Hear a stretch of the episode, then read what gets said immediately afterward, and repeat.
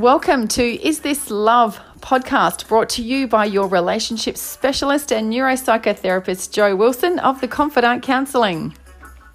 Great relationships make us healthier, happier, and can even extend your life. Enjoy my strategies to navigating love along with other experts in my field on this podcast. You can find all my weekly newspaper column articles at theconfidantcounselling.com.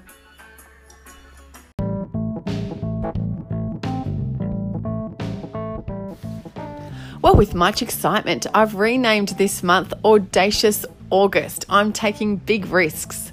Okay, for a girl, this is a big deal. I've been blonde my whole life and I had my hair coloured as a brunette. So, how's that for courageous? Okay, so for many people, they colour their hair different colours all the time. But for me, this is a big deal. Okay, so what other thrill seeking activities am I about to undertake now, you wonder? All right, did you guess? I'm precariously peering through life through the lens of the other side. I'm bravely entering the foreign world of being an Australian man. Okay, so furthermore, being a macho beefcake, navigating love and relationships. I know, it's big. Okay, so I feel it's time to support you blokes in areas such as understanding every word that us chicks are not saying, as well as a few expert tips on getting all the love you need. And wink, wink, I do know what most of you beefcakes do think of a version of love is. okay, so as a woman and a relationship therapist, now as a brunette, I've heard all the snide jokes. Okay, are you ready for my first one? Menopause, menstrual cramps, mental illness, mental breakdowns. Have you ever noticed that all of our problems begin with men? Get it? Okay, what about? Whilst creating men, God promised women that a good and ideal man would be found in all corners of the world.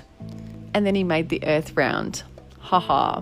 Okay, I'll leave it at just the two, but I will leave you with a few questions about men that are continually being investigated in my counselling room. Here's a few. Why do they find talking so challenging? Why don't they remember to connect and communicate before physical intimacy?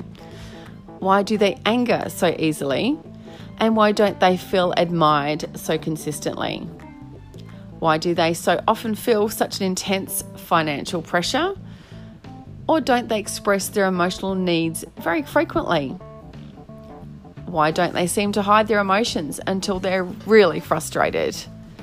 Or have many facial expressions to help us out? So I know I've just tipped the iceberg here, and I have put this out to social media on my Facebook page, The Confidant Counselling. Uh, you can also check out my Instagram page. Um, the dot confidant.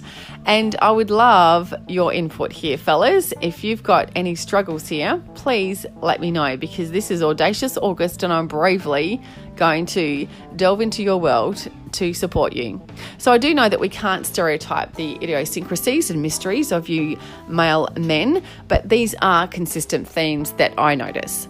So just to clarify, some fellas even do talk more than their shy Sheila, and absolutely some women have a higher libido than their stallion.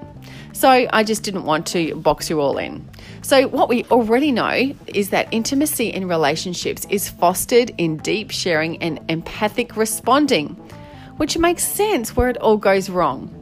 If you can take nothing else from this series from here on in, what is for sure is that women feel, feel more intimate when their partners display understanding, validation, and caring.